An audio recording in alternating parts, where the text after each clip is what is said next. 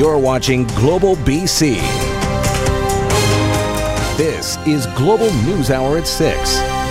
Good evening and thanks for joining us. We begin with a heartbreaking story out of the Comox Valley tonight. RCMP need your help finding a man who brutally attacked a senior in an unprovoked assault. It's believed the 89 year old was hit repeatedly with a machete.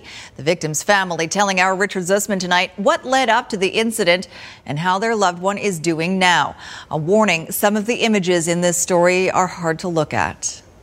So you can see there's new stitches on that left eye, and they're probably doing surgery again tonight. The pictures tell the story. Bob Plum, so badly beaten, doctors are worried he will never be able to see out of his left eye again.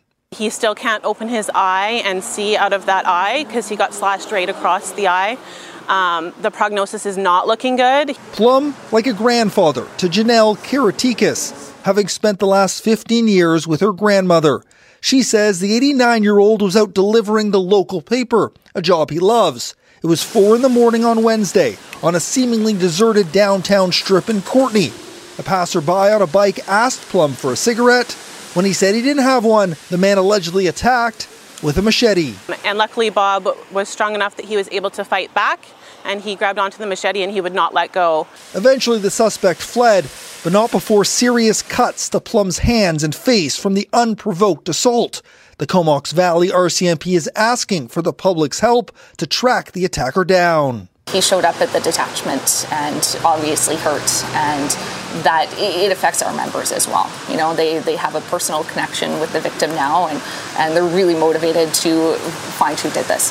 The suspect has been described as young, possibly in his 20s, with a dark complexion and was wearing something on his head. The attack has left the community shaken. It's messed up, man. It's uh, stuff that just shouldn't happen. Kind of disturbing that uh, he had the uh, thought to do this. There has been a huge outpouring of support from the public for Grandpa Bob, as his loved ones call him. So far, the online GoFundMe page has raised more than expected to help support Plum's recovery. It's really hard to see but it's also nice after such a tragic event that makes you doubt humanity, um, all the love and support. Other than his eye, Karatikis is hopeful Plum will make a full recovery and that the person responsible will be brought to justice. Richard Zussman, Global News. Well, the Canada wide manhunt may be winding down for two teen murder suspects, but 10 days after they were first identified, the unease is spreading to Ontario. Provincial police there actively looking for a vehicle in connection with the report of two suspicious males. Rumina Daya has the latest on the search for Bryer Schmegelsky and Kam McLeod as another one of their alleged victims is remembered. It's now Friday in Australia. Lucas Fowler's family preparing to say goodbye to the 23 year old. A memorial service is being held in Sydney, where he's from. Fowler, the son of a high ranking Australian officer, was exploring the world with his American girlfriend, Chynna Deese, when the couple was found shot to death on the side of the Alaska Highway in northern BC on July 15th. The Deese family said farewell to the 24 year old at a service in Charlotte, North Carolina, a few days ago. Leonard Dyck, a botanist and UBC lecturer from Vancouver, is the third murder victim. Meanwhile, the Canada wide manhunt for the BC fugitives is now into day 10. No evidence of whether the suspects are dead or alive. RCMP search teams and the military continue to withdraw from Gillam, Manitoba, the area where the suspects were last seen on July 22nd. Their burned out getaway vehicle discovered dumped in the bush. Police concerned because they believe the pair may have received help to flee. Well, there's mixed feelings. Some people are still uh, feeling the effects of this and still uh, feeling unsure and, and, concerned, and other few, others are uh, uh, going back to a life of normalcy and try, trying to carry on. The focus now remains locked on Ontario. The OPP still investigating whether the BC teens drove through a construction zone in the small town of Kapuskasing Wednesday morning. Kapuskasing is more than 2,000 kilometers from Gillam, the shortest route, a 25 hour drive.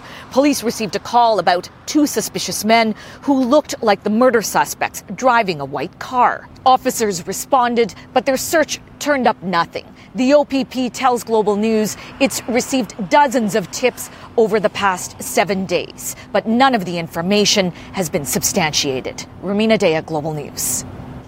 A Victoria father is wanted by police, accused of abducting his four year old daughter and fleeing to Indonesia. A Canada wide warrant has been issued for Brent Erskine. Vic PD says Erskine took his four year old daughter Samantha to Vancouver on June 30th. She was supposed to be returned to her mother, Augustina Wulandari, in Victoria a week later. But instead, investigators determined the pair traveled to Jakarta, Indonesia. The child has since been dropped off with maternal family members in Indonesia, but Erskine's whereabouts are unknown. It's believed he may have traveled to Singapore to obtain a visa. She's my blessing. I really, really want she's come back to me.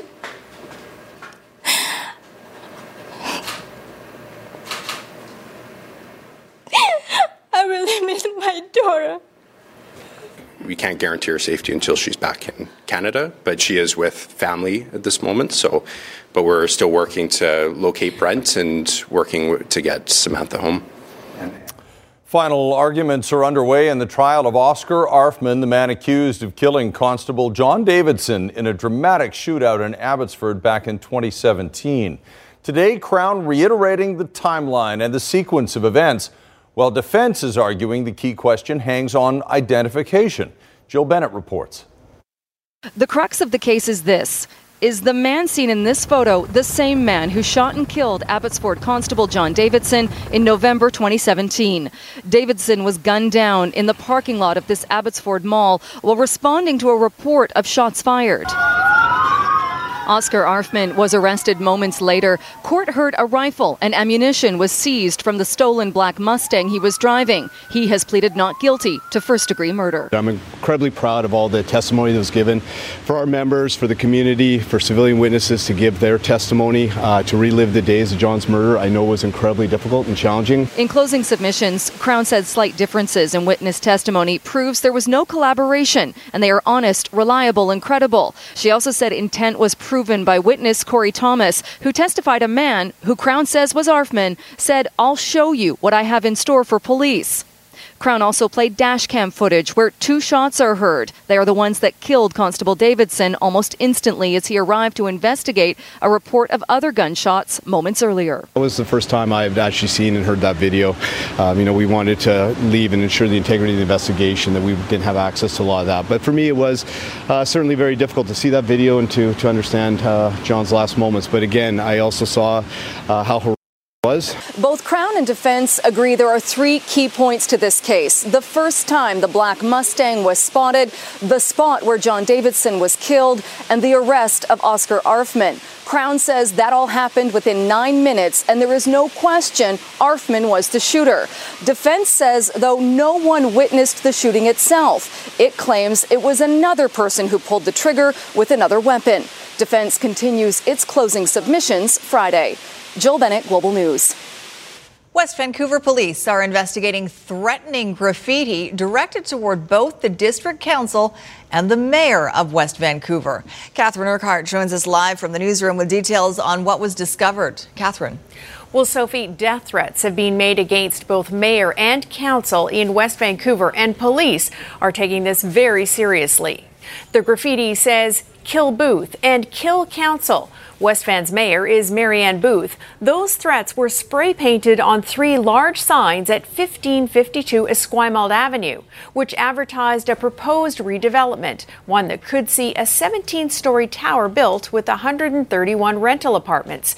Police say they're not sure if the threats are linked to the proposed redevelopment.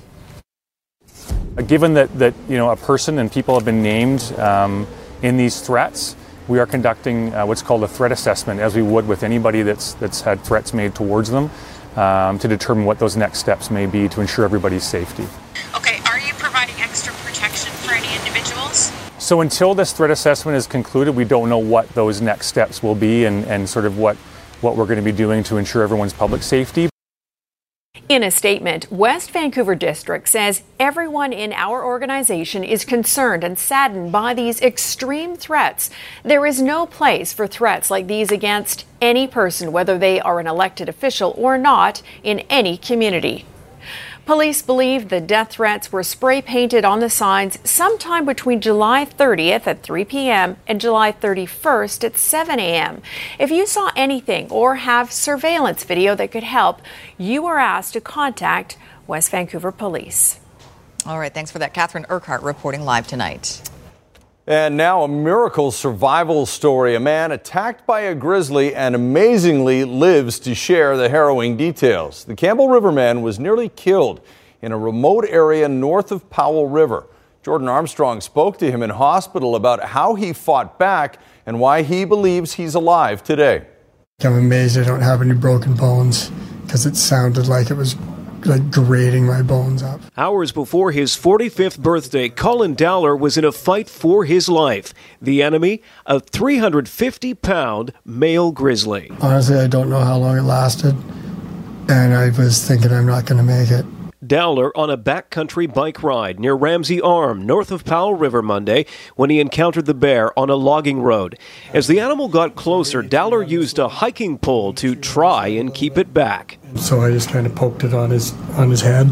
The Bruin pushed him over, dragging him towards a ditch. He says the grizzly never even growled. It was mostly chewing on this uh, femur or uh, thigh, and uh, I was trying to peel its lips back or its mouth back, and it bit me on the arm. He played dead, but the bear kept chewing. Somehow he had the strength to search for his two inch pocket knife, a gift from his father. Opened it, and put it in his hand, and stabbed the bear in the neck, and it let go of me immediately. The end of the attack, but not the ordeal. Dowler cut off his sleeve, using it as a tourniquet on his leg. Bleeding and a long way from help, he pedaled seven kilometers to a work camp down the logging road. I flopped down and yelled for help in a helicopter, and uh, luckily there was five guys there, and they all had level one first aid. Having those kind of injuries are, can be very similar to like shrapnel wounds in a, in a, in a war zone. But for Dowler, the prognosis is good. He could be released from hospital within days. And I'm just happy that my husband is as stubborn as he is. Okay, that hurts. The grizzly tracked by conservation officers and destroyed. A wild encounter Dowler is happy to describe, but not repeat. I'm not a huge fan of being solo in grizzly country at the moment. Jordan Armstrong, Global News. Believe it or not. Kitsilano Beach reopened to swimmers today, five days after heightened E. coli levels shut it down. Vancouver Coastal Health and the Park Board closed it last Saturday. A safe rating in 100 milliliters of water is 400 E. coli, but last weekend the number was more than 12,000. Swimmers who enter the water in those conditions risk getting a gastrointestinal illness, skin rash, or eye infection. Trout Lake reopened to swimmers on Wednesday after also being closed due to high E. coli levels.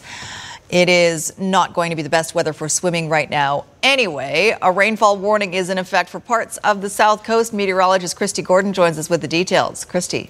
Sophie, some parts of the South Coast could see a month's worth of rain in just 24 hours. So there's the rainfall warning uh, 60 to 80 millimeters potentially there. Now, the ban today has been targeting the South Coast and parts of Vancouver Island and really has somewhat stalled there, but it is slowly going to track towards Metro Vancouver, and we will see that rainfall overnight tonight. So the strongest or heaviest rain will be northwest of our area, but we'll see significant amounts as well. So upper levels of the North Could see 50 to 60 millimeters of rain.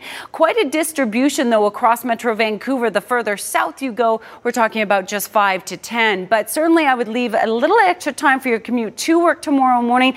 Pooling water on the roads could be a concern, and you may be woken up tonight with that heavy rain and the risk of thunderstorms along with it. All right. Thanks very much, Christy. Right now, though, it's not uncommon to see film shoots all over the lower mainland. We are, of course, known as Hollywood North. But is the novelty wearing off? Right now in Ladner, a fight is brewing. Nadia Stewart explains why some business owners are fed up with the filming on their block. That's quite a look you're sporting there. Carol Miles prides herself on good customer service, but it's tough to serve customers when they aren't coming into your store. If they see the trucks here, they often think that the businesses are closed. Those trucks belong to TV and film crews. Ladner Village is a production hotspot. This week, it's Supernatural, a Warner Brothers production.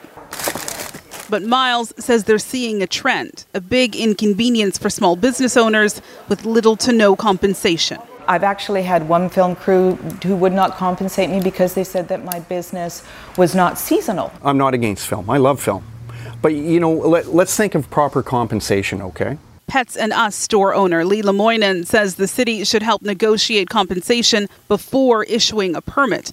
He's frustrated production companies are not always honest about how much of a disruption they'll be. That's my biggest beef with them. They say, oh, we're not going to have any interruptions or it's going to be business as usual. And uh, every time they walk in the door, I just cringe. In this case, owners can fill out a loss of business compensation form, which production companies use to calculate how much money each business should receive leave. But owners tell us the process is cumbersome and intrusive. We contacted Warner Brothers TV for comment. No one returned our calls. Delta's city manager says they have not been hearing any complaints about this or other film crews. But Kathy Freebell says they have been voicing their concerns. She says the city and others just aren't listening. We're the ones that help keep this show going, us and other communities.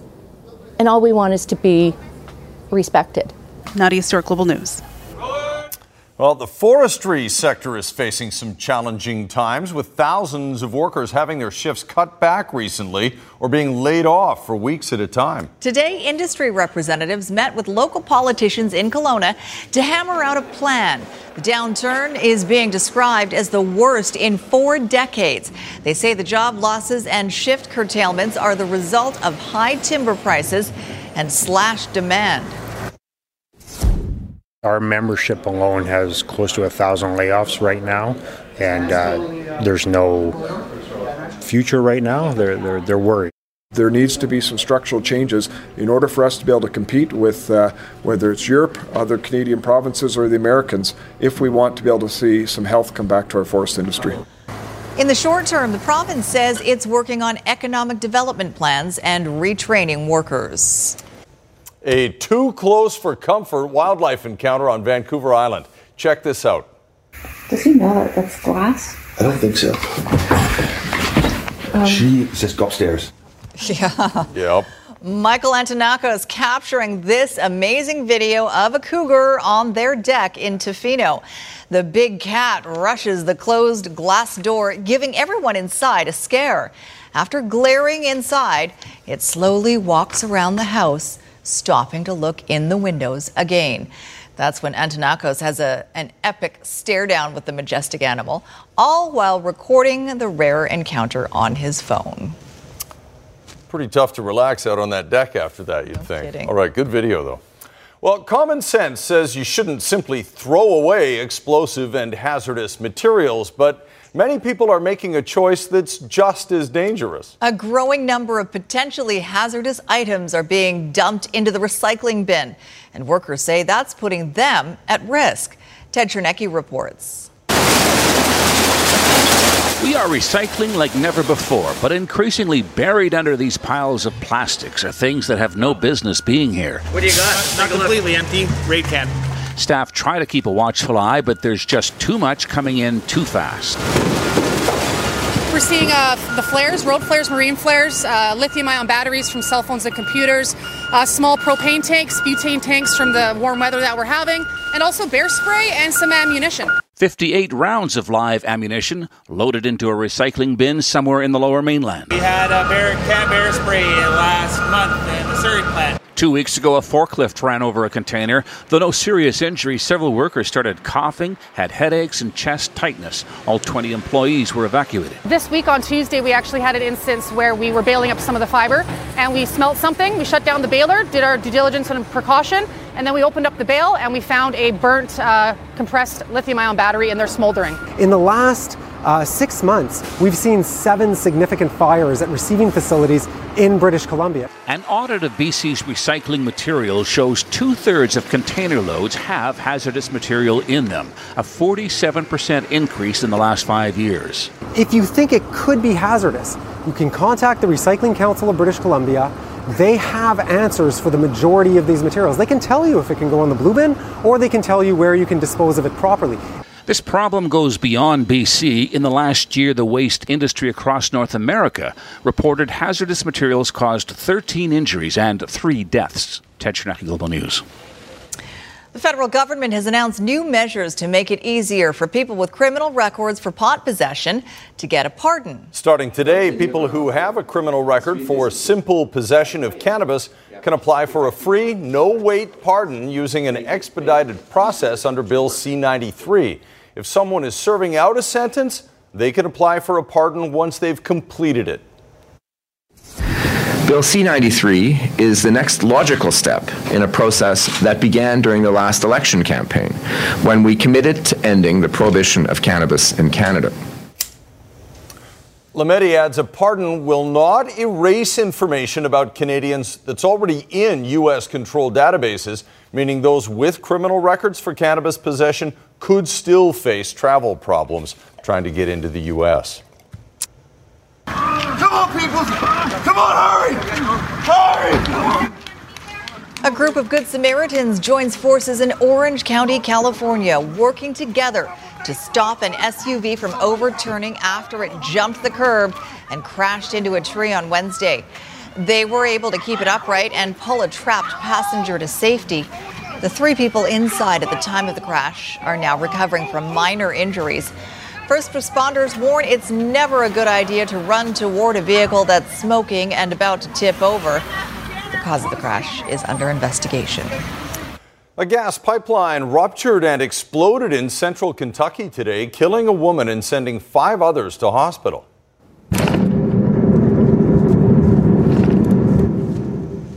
Cell phone video capturing the early morning blast, which destroyed railroad tracks and forced the evacuation of a nearby mobile home park. A police spokesperson says the fire burned so hot it left the landscape barren, burning trees and grass and leaving behind only red dirt, rocks, and gravel.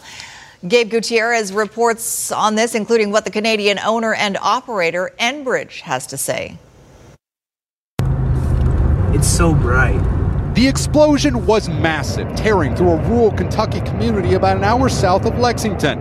The moment captured on this camera from NBC affiliate WLEX. Looked like an atomic bomb went off, basically. The blast so powerful you could even see it on radar. The fireball sprung 300 feet into the air and was visible for 40 miles.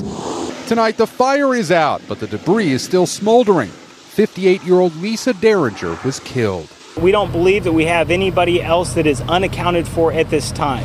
Authorities say a ruptured 30 inch gas line caused the explosion. The pipeline cuts through much of the country, all the way from Texas to New York. It's owned by Canada based Enbridge. In a written statement, the company says we have isolated the affected line and are working closely with emergency responders to manage the situation. It sounded like a blowtorch. Like Tonight, Jody Coulter is out of the hospital after suffering burns on her arms. I thought I was going to die, so I tried to call my son. I wanted to say goodbye to him. Witnesses tell us the heat here was just incredible. The blast obliterated at least five of these homes, and federal investigators are now on the scene to try and find out what sparked this explosion. A powerful storm swept through Hong Kong and southeastern China, causing major flooding and power outages. Time lapse video shows Tropical Storm Wei hitting Hong Kong yesterday. 20 people were hurt during the storm. The Hong Kong Weather Observatory reported three cases of flooding and three landslides. About 250 people made it to 25 temporary shelters that were set up for the storm. Nearly 700 flights are either delayed or canceled. The storm moved into China's Hainan province today, causing more flooding and bringing down trees there. The storm is heading to Vietnam and Laos next. Well, washing your face is a pretty basic task. Most of us do it at least once a day. But that simple act left the Lethbridge woman temporarily blind, all because of her contact lenses. Global's Jasmine Bala explains what happened. from not being able to see at all to fully clear sight. I had to face a lot of different battles, and it's weird going blind and then coming back out the other side, and I don't think many people get that. Sam Hart was blind in both eyes for four months and had no vision in her left eye for about nine months. It's like really, it was really scary. I had to call my mom the first day crying because I couldn't operate a microwave. We didn't realize that it's all flat. There's you can't see, so you can't push buttons. After three cornea transplants, Sam can finally see again. It all began last year when she got an eye infection, doing something we all do on a regular basis. It's simply luck of the draw, whether you got water in your eyes while wearing contacts and something was in the water that got trapped. I happen to wash my face or shower after work a lot because I deal with dogs. There's a lot of spit, there's a lot of drool and hair. And so I'd come home and I'd wash my face, not thinking anything of it. One of Sam's ophthalmologists says her case is extremely rare. This could happen to one in 500,000 contact lens users. The trouble with tap water is there can actually be organisms in tap water, even though it's clean water, um, or in swimming pools, hot tubs.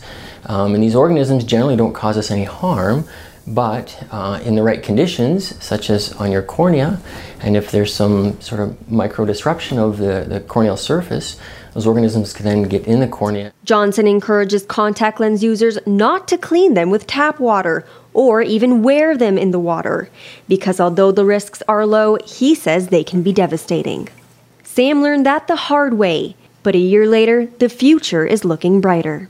I loved colors before, and then after all this, they're just extra bright. Jasmine Bala, Global News. The pilot of a float plane that crashed off the Sunshine Coast earlier this week is talking exclusively to Global News tonight. That's right. Mark Reichman was en route from Vancouver to Ruby Lake with two teenage passengers on board when the plane suddenly lost power over choppy waters. He tells our Sarah McDonald about those terrifying moments and the steps he took that helped everyone walk away. This isn't typically how the occupants of a downed aircraft sent on a slow spiral into unforgiving coastal waters are brought ashore. The passengers on board a float plane that crashed off the Sunshine Coast Tuesday, walking away from the wreckage alongside its pilot. Normally, I, I land here and park the airplane on that dock, and then that dock is feeling pretty empty right about now. Who's now sharing the remarkable story of survival. I can't tell you how many times I've made that trip back and forth, and even that morning, I, that was my second trip. We were flying back as routine as it could be, and uh, the engine failed on us. There was a moment of hope that it would start again. It would something fired up, and it quickly died. And, and and then we're seconds from impact. The well-known Vancouver surgeon was forced to think fast and make an emergency landing in these waters south of Sechelt when the engine of his private plane suddenly lost power. The stakes even higher with two teenage passengers on board their parents, I'm sure, are extraordinarily proud. They were cool, they were calm, they were collected. The plane bounced and crashed into it and fortunately did, did, stay upright. A little scary, the front doors wouldn't open, so I punched through the window and uh, then we climbed out into the back and we got one of the doors open enough to, uh, to, to slide out with our life jackets on. All three men were ultimately plucked from the ocean by a passing tugboat and brought ashore by hovercraft. It's a little lonely out in the ocean bobbing around. Their life jackets keeping them afloat in choppy cold waters once the plane no longer could. We sat on top of the airplane for a little while. Pretty rough seas. It was uh, it was less less comforting once the airplane went down under. The actions of first responders saving the trio, along with the quick thinking of this pilot now left without a plane. Well, I'm just happy it worked out okay. You know, the kids are good. The occupants the aircraft brought down with it walking away unscathed. Sarah McDonald, Global News on the Sunshine Coast. A Washington State trooper's dash camera today capturing this strange sight. A low flying plane comes toward him while he's on patrol. What happens next, right after the forecast? Presence of mind to do a pretty quick U turn there. We'll show you what he saw a little bit later. All right, you saw uh, earlier in the plane crash off Sechelt how wet it is up there, and uh, mm. is some of that coming our way, Christy? Yeah, so it's really stalled across those areas, Sunshine Coast, Vancouver Island right now, but it is going to slowly track towards us. I'm expecting the rain to develop likely at midnight or just a bit afterwards. You can see there is still some blue sky despite the fact that the cloud cover is slowly pushing in. So here's a look at that frontal system. Uh, you can see it's really pummeling the west coast of Vancouver Island, spreading over to the Sunshine Coast, and then Cariboo, Central Interior also getting hit right up into the BC Peace River area. So it's really that strong strong band. And this is a system that we would typically see in the fall, the amount of moisture that's in it. So there's the uh, distribution across the province. So anywhere just north of Prince George, nothing at all. And again, anywhere sort of south of Williams Lake, nothing at all. But we'll see anywhere from 60 to 50 to 60 across coastal regions and then inland regions 10 to 20 in there. So here's the distribution I wanted to just show you for the south coast regions. Uh, west coast will get hit hardest, certainly, but also that Sunshine Coast and Squamish area. So uh, sea to sky highway up to 80 millimeters, whereas Metro Vancouver, we will see a lot along the North Shore Mountains, but if you're in areas like White Rock, far less. It will happen mostly overnight, heaviest uh, during sort of the sleeping hours. So you may be woken up by it, especially with the risk of thunderstorms, and then it begins to ease off to just a chance of showers by the end of the day. Fingers crossed for some sunny breaks as well. So there's that sunshine for the far north, but rain for Fort St. John on through the central interior into the Cariboo region and then sunshine across the south. Showers in the morning, just a chance of showers in the afternoon, still that risk of thunderstorms, and then a bit of cloud in the morning on Saturday, but otherwise it clears out just in time for the fireworks and in time for the long weekend. And here's a shot of the fireworks from Wednesday night during the uh, Canada um, session. Mm-hmm. Mm-hmm. They did a great job, apparently. I hear the finale was amazing. I could hear it from where I was. Really? I just couldn't see it. Croatia on Saturday. All right, thanks, Kristi. Well, what a Washington State trooper thought was going to be a routine patrol this morning turned out to be anything but. Take a look. All right, a pilot forced to make an emergency landing. You can kind of see him coming in, low, coming in low right now, making an emergency landing in Spanaway, about 55 kilometers just outside of Seattle. A malfunction caused the single prop plane to stall. The state trooper and his dash cam witnessed nearly all of it. The small aircraft flying low right over him and other drivers. The trooper follows, does a quick U turn as you saw, and manages to watch it land safely right in the middle of the road. No one was hurt. According to the state police, they had no prior knowledge of the plane's issues, and after 21 years with the patrol, this was a first for the officer. He just wants to turn left, that's all. Did That's you notice he's so? waiting. He stopped at the red light. Yes. Yes, he did. Didn't go through it. Follows Yeah, he the follows rules of the road. As soon as he landed on the road, he was a motorist and he followed all the rules. You, you couldn't see it there because we, we cut out, but they actually, the plane is so light, they just pulled it right off the road. It was really easy to move. Wow. Yeah. All right, Squire, take it away. Thank you. I will. I'll Mm-hmm. do just that. Oh, the Vancouver Whitecaps have let go of Brazilian midfielder Lucas Venuto. They're saying it was a mutually agreed upon parting. They thought he sucked, he thought they sucked, so that's very mutual. Actually, I don't think that's what happened. Uh, Venuto did have some good moments in Vancouver, just not enough of them.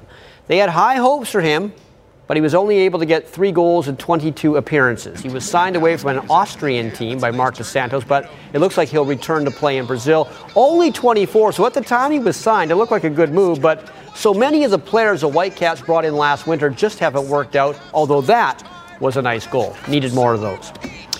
As we told you on Monday, the Canadian Women's Open Golf Tournament will be in Vancouver next year at Shaughnessy. It was made official today. Shaughnessy is a course that has hosted the Canadian Men's Open, but never the Women's. The LPGA will love this course. One thing about Shaughnessy, when the PGA has been there, as the players have been leaving, they've all said great things about it.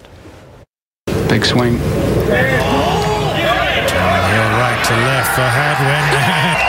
Boy, it just got electric out here. The last time Shaughnessy hosted a Canadian Open in 2011, a 23 year old Adam Hadwin had his breakout moment, finishing tied for fourth and helped launch what's been a very successful run on the PGA Tour. Now it's Shaughnessy's turn to host the women for the 2020 CP Canadian Open. Shaughnessy is the first club to ever host both men's and women's events, and it's a course that has a great reputation in the golfing world.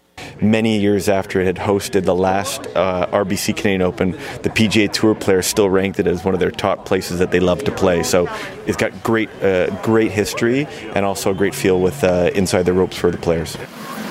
Proud Canadians have been waiting for this moment for a long, long time. What a beauty. Brooke Henderson will almost be 23 by the time the 2020 Open comes to Shaughnessy. Who knows how many more wins and majors she'll have captured by then.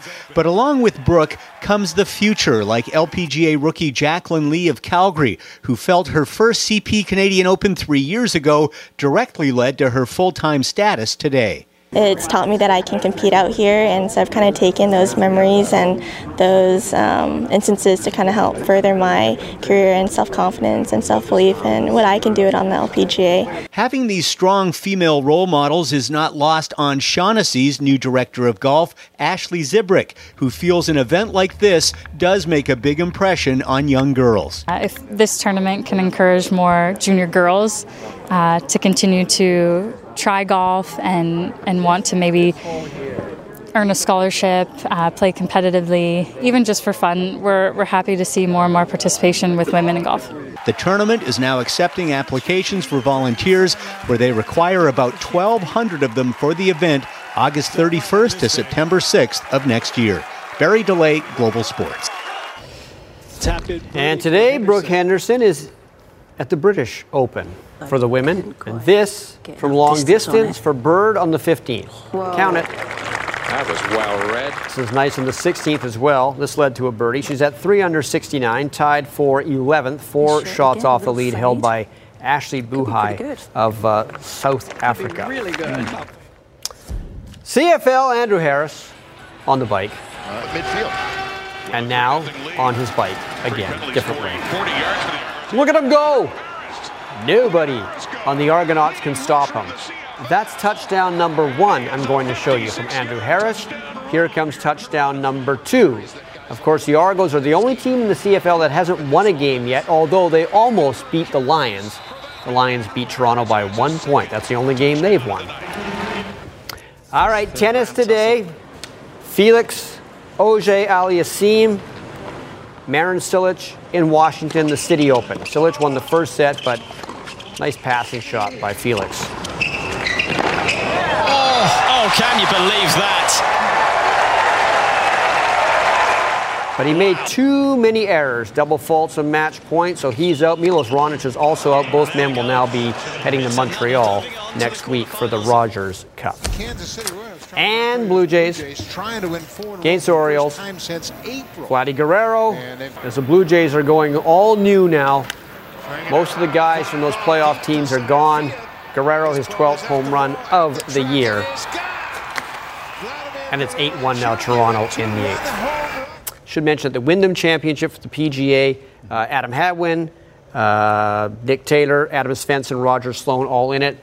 The first three I mentioned minus two, Sloan minus one. The leader is minus eight. If you eat fast food, you can't escape the hot new trend hitting menu boards everywhere meatless burgers. I feel like th- those two words should not go Not be together? Consumers are devouring them though, but are they really any better for you? Here's a reality check. We know it's a For years, the message from fast food restaurants was clear. Where's the beef? The cow was king. What do you think burgers should be made out of? Beef. But what once seemed impossible Little do they know their Whopper patty was actually made from plants. You're fing kidding me. We're not, Grant. now showing up on menus around the country. It tastes like beef. You seem confused. I am because. Burger King announcing today its Impossible Whopper did so well in its test market, it will soon be sold nationwide. Last week, Dunkin' was another, adding a Beyond Meat imitation sausage breakfast sandwich. The new meat substitutes are made with a combination of plant proteins, starches, oils, and juices, so they sizzle, even bleed like meat. Manufacturers say they're lower cholesterol and better for the environment, but nutritionists point out they also have as many calories and often more sodium than beef, and they're highly processed. I don't want it to imitate meat, no. I'd rather have a really good veggie burger. It's now up to you to decide where the beef is, in your burger or not. Kristen Dahlgren, NBC News, New York. I know, whatever that was, it looked good though. Did look good. I had the meatless breakfast sausage sandwich this morning, and it tasted just like any other sausage and egg. Like to me, ever. a meatless burger is the bun, lettuce, tomato, and no meat. With no meat Right. That's true. That's very Nothing. meatless. Yeah. at all. That's That- right. All of the above will reduce the methane in our, on our planet. That's true. That's true. That's what we have to remember. Rain tonight. Have a good night, everybody. Bye.